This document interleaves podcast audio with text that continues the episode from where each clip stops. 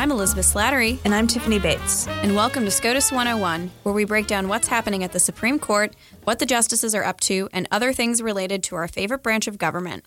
This week, we're talking about all the opinions, whether AMK is here to stay, and we interview new D.C. Circuit Judge Greg Katsas. On Thursday and Friday of this week, the court released a number of decisions. There are now 10 cases remaining, including the travel ban, Janice Nifla, and that eagerly anticipated water dispute between Florida and Georgia. I know Tiffany's excited about that one. Yeah, and I'm going to the court on Monday to hear them release the opinions. So the court will release those opinions next week. And every opinion day, I spend the last 30 minutes before the opinions come out, like many SCOTUS watchers, on SCOTUS blog, their live blog. Same. And the other day, somebody suggested a hashtag, which I think we need to make this happen. It needs to become a thing. Hashtag awaiting Amy for Amy Howe, who we had on the podcast not that long ago. She's with SCOTUS blog. And we need to make that a thing. Waiting for Lyle used to trend on decision days back when he was their head reporter.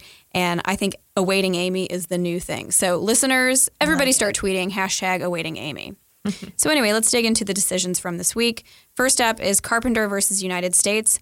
This is a case that was argued at the end of November. And so now we know why it took so long. There were 4 dissenting opinions, all that had different theories for why the majority was so wrong. So Chief Justice John Roberts wrote the majority in a 5-4 decision joined by Ginsburg, Breyer, Sotomayor, and Kagan, with the court holding that the government conducts a search for the purposes of the Fourth Amendment when it accesses historical cell phone location records from a wireless provider. So by way of background, the FBI obtained robbery suspects' cell phone records after getting a court order under the Stored Communications Act. And all this required was a showing of reasonable grounds that the records it sought were relevant and material to an ongoing investigation. This is a lower standard than probable cause, which is required for a warrant. As a result, the government got data showing that the suspect, Timothy Carpenter, showing his nearly 13,000 location points over 127 days. And the government was able to use these to tie him to 6 robberies. So at the trial, the district court denied Carpenter's motion to suppress the data, and the Sixth Circuit affirmed, holding that Carpenter lacked a reasonable expectation of privacy in that information because he voluntarily shared it with his cell phone provider. The Supreme Court disagreed and reversed the Sixth Circuit, finding that, first off, it pointed out that the Fourth Amendment protects both privacy interests and certain expectations, and certain expectations of privacy under Katz versus United States, which was a 1967 case.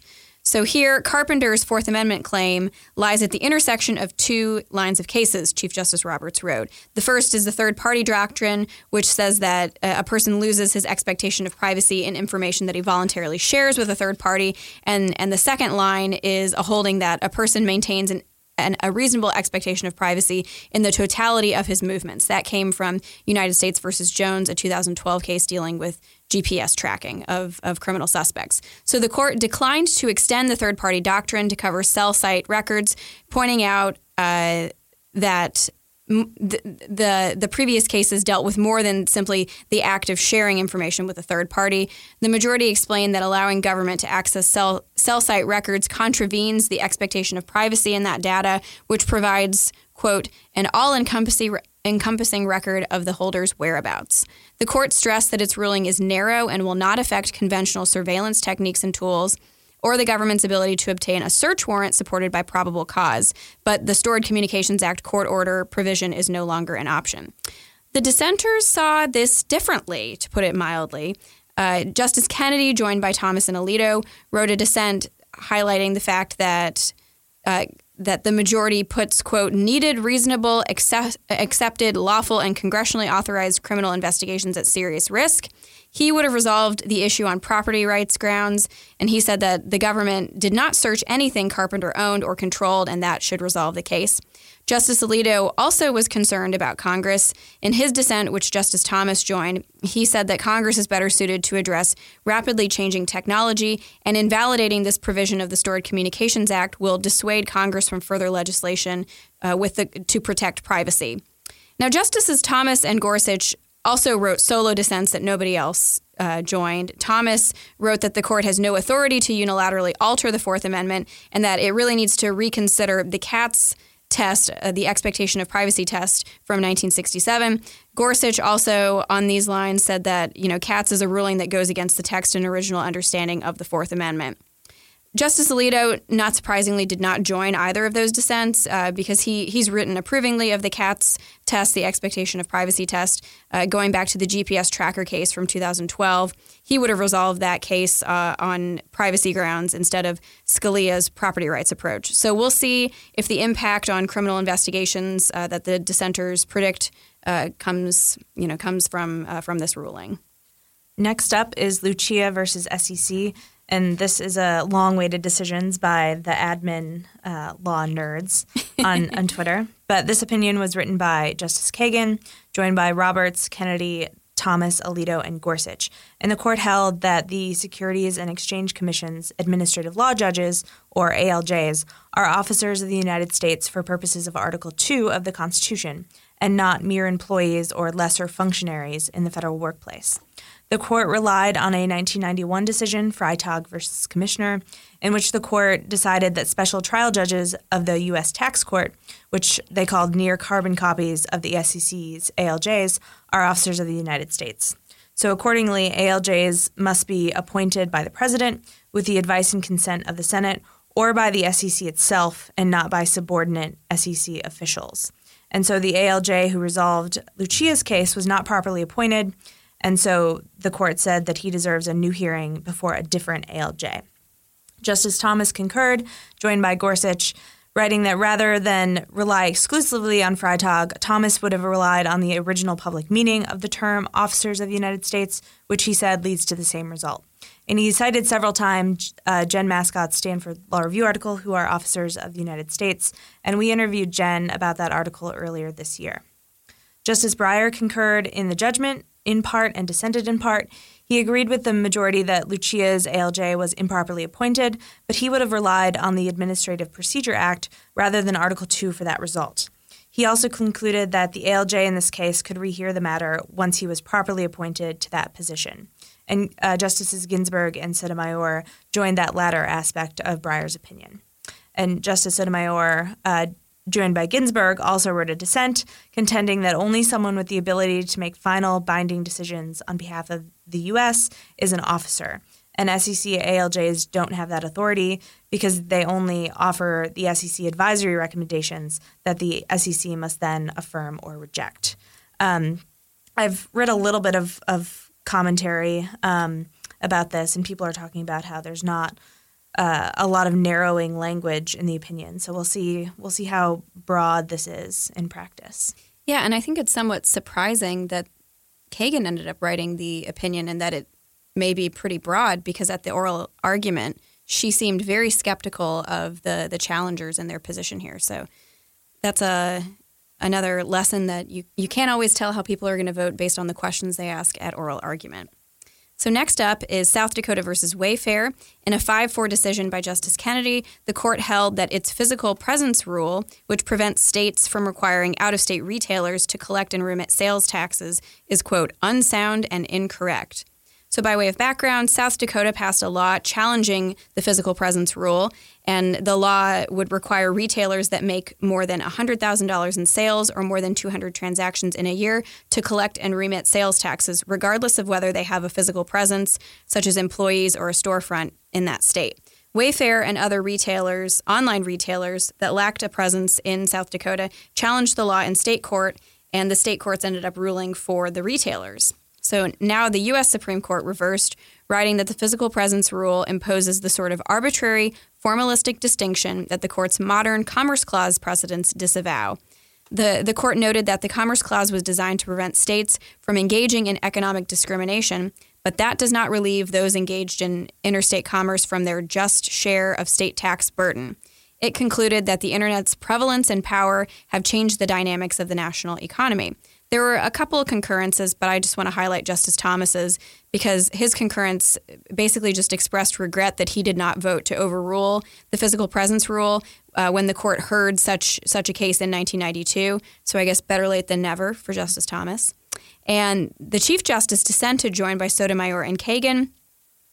And he wrote that e-commerce has grown into a significant and vibrant part of our national economy against the backdrop of established rules, and that Congress, not the court, is the appropriate branch of government to address potential changes to such a critical segment of the economy. So we'll see now if Congress takes up the mantle and codifies the previous physical presence rule, or comes up with something else, or does nothing.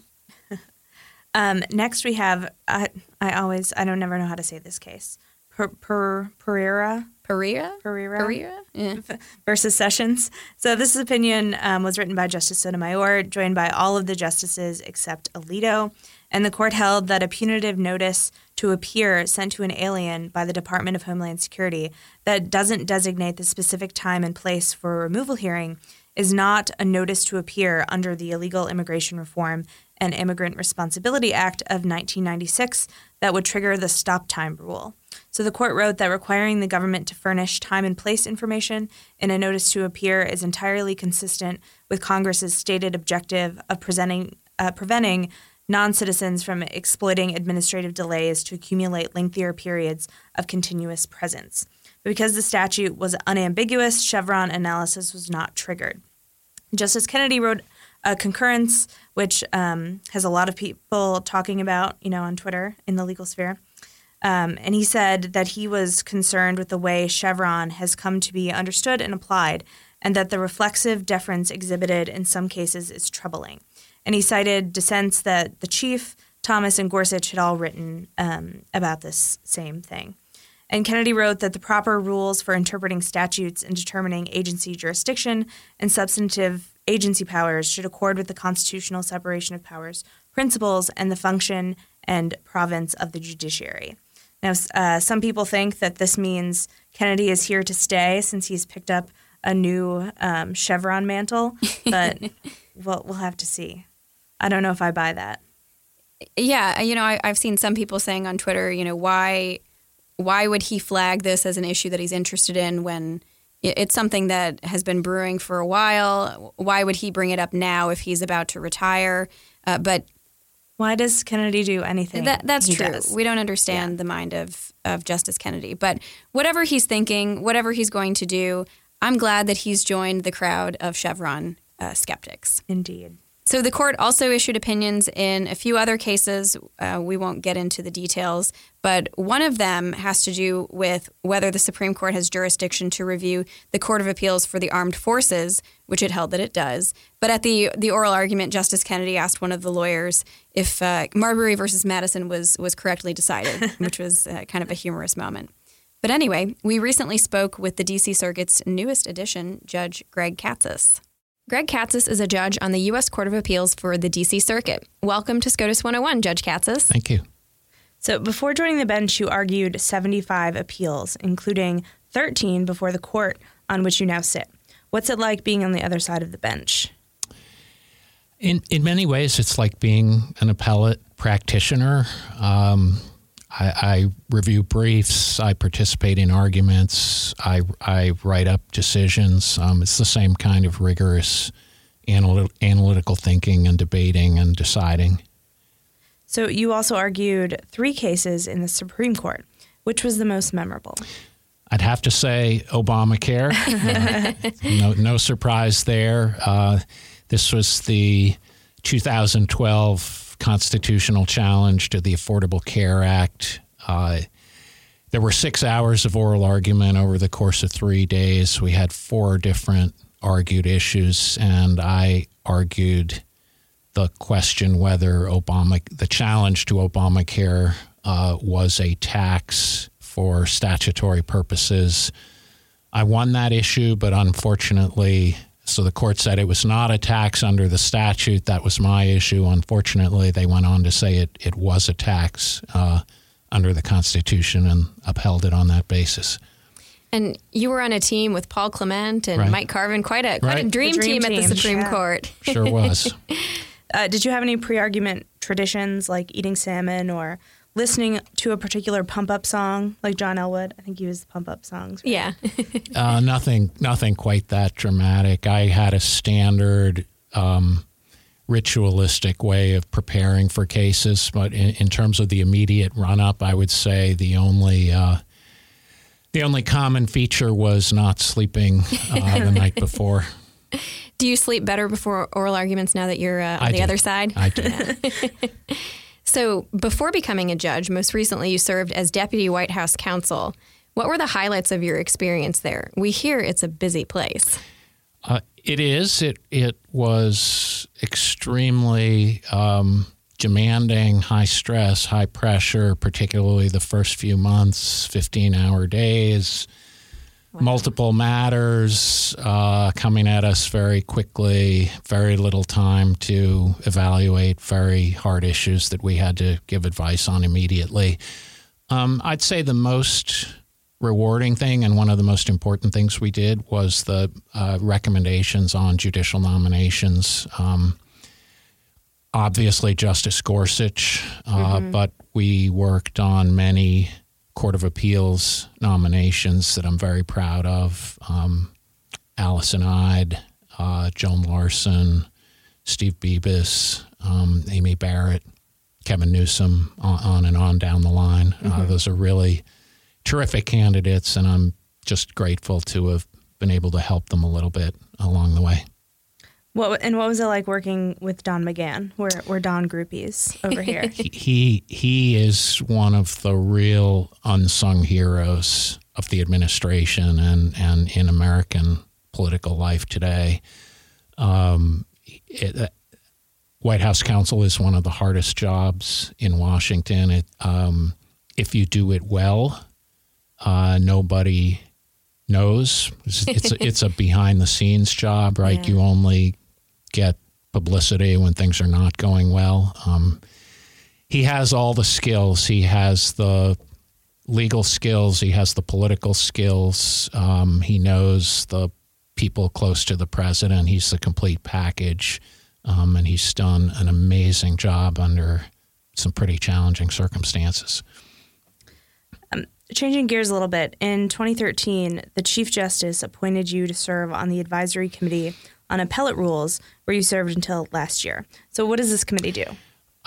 It's a group that recommends amendments to the federal rules of appellate procedure, up the chain ultimately to the Supreme Court. Typically, the work of that body is extremely boring. We did things like recommend changes to what's called the prisoner mailbox filing rule, which is how prisoners get to file appeals. We did have one extremely controversial issue when I served on the committee, which was reducing the length of briefs, and we managed to get the entire appellate bar up in arms when we cut the word limits back a little bit. It's funny. So you clerked for Justice Clarence Thomas shortly after he joined the bench, both on the D.C. Circuit and the Supreme Court. And we've spoken with a number of other former Thomas clerks, and we've heard about how he knows everybody at the court from the janitors on up, and he's a man who loves to crack jokes. So tell us a little bit about working with him and some of your memories. Both those things are true. My most striking memory being with him when he joined the Supreme Court was how easily he settled in and how principled and tough and courageous he was, even at the outset of his tenure. He joined the court at age 43. He came aboard in the middle of a year. We started 2 weeks before the November sitting, after the October sitting, so we didn't have the luxury of a summer to settle in. Obviously, he was coming off a very ugly confirmation process, but he hit the ground running, and even in the very first setting, he just called everything as he saw them. He wasn't afraid to dissent when he thought that's where the law should lead. And he hit the ground running and did an amazing job from that very first sitting. And you've stayed pretty close with him over the years. I know you moderated a conversation with him in Washington last year. I forget what organization it was. Maybe Heritage or Federalist Society. Pretty good bet. Yeah, but it seems like he has an incredible community of clerks, his clerk's family, as people call it. His clerk family is much more close-knit and cohesive than that of any other judge or justice that I know of. That is largely due to his commitment to all of his law clerks. He views that as not just a one-year, one-off relationship between a master and an apprentice. He views this as a lifelong relationship and one of mentoring.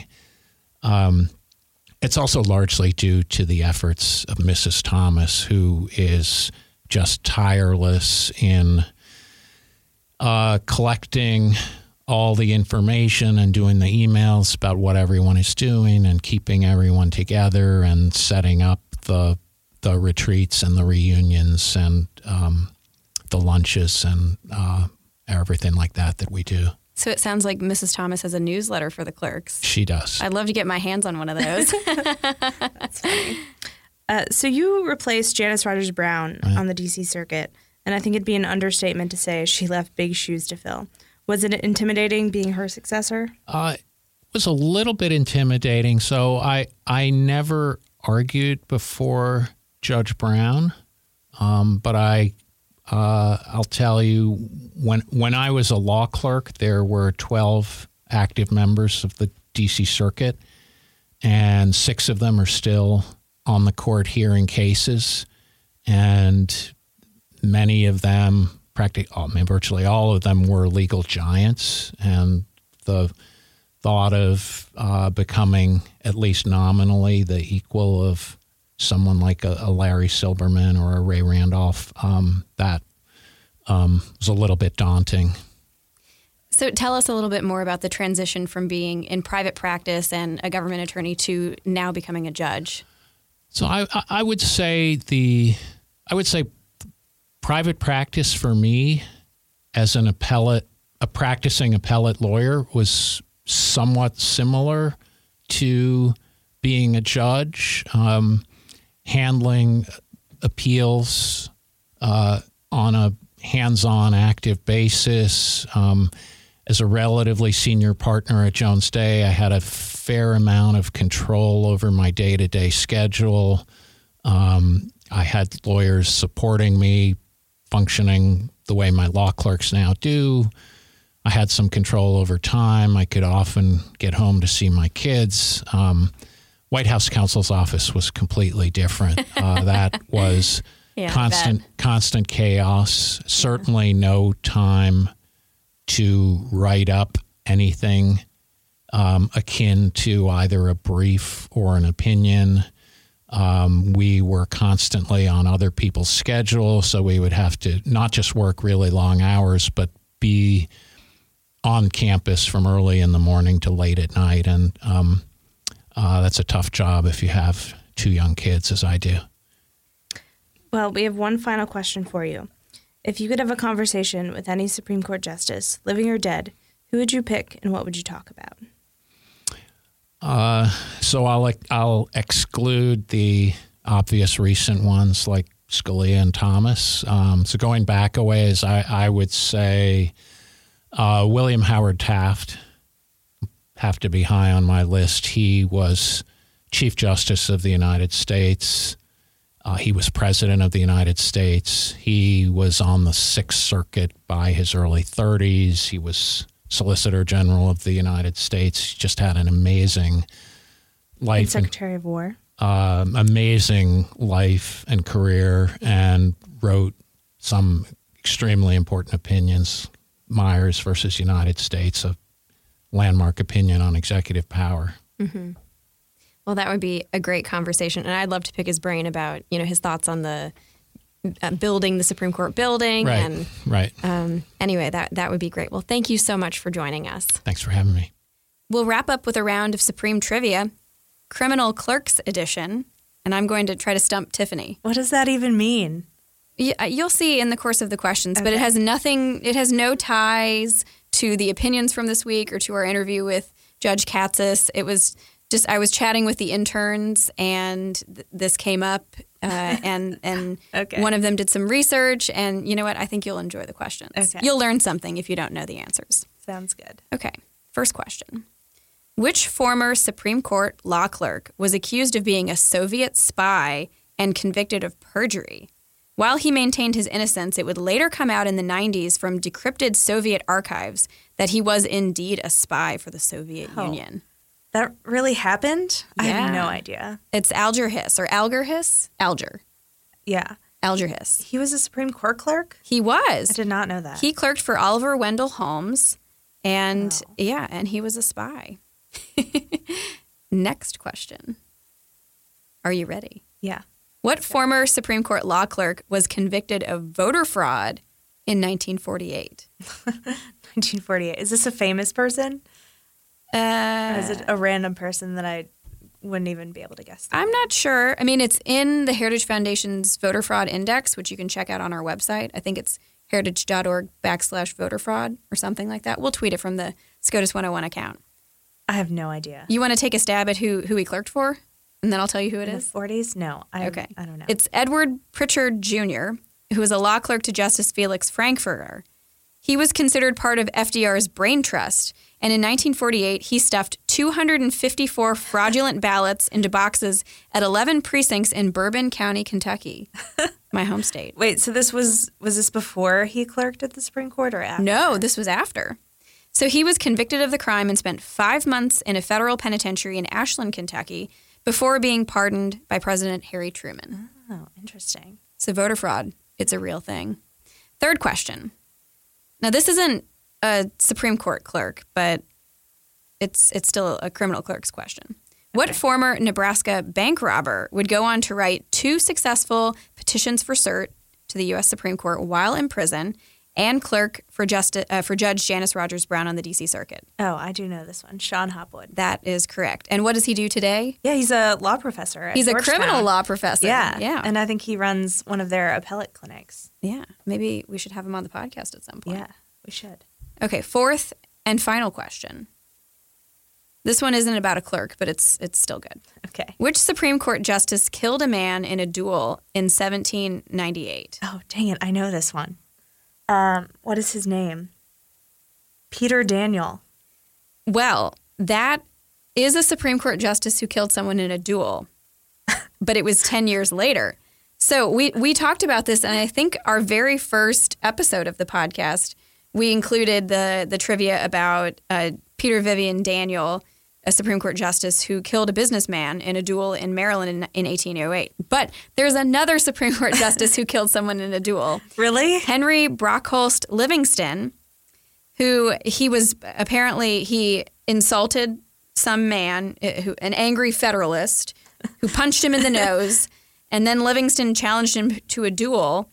And it was at the same location in New Jersey where Aaron Burr shot Alexander Hamilton. And Livingston shot this man. I don't know his name, but he shot him and he killed him. Wow. So that's 2 Supreme Court justices who were stone cold killers. Good old days. Well, I want to thank our intern, Scott French, for finding these gems because he provided all of the research for our Supreme Trivia this week. So the court is going to release more opinions on Monday and later in the week. So stay tuned for episodes next week. And thanks for listening to SCOTUS 101. Be sure to subscribe on iTunes or wherever you listen to your podcasts, and please leave us a rating if you enjoy listening. Please also follow us on Twitter at SCOTUS 101, and you can email us at scotus101@heritage.org with questions, comments, or ideas for future episodes. You've been listening to SCOTUS 101, executive produced by Elizabeth Slattery and Tiffany Bates. Sound design by Michael Gooden, Lauren Evans, and Thalia Rampersad. For more information, visit heritage.org.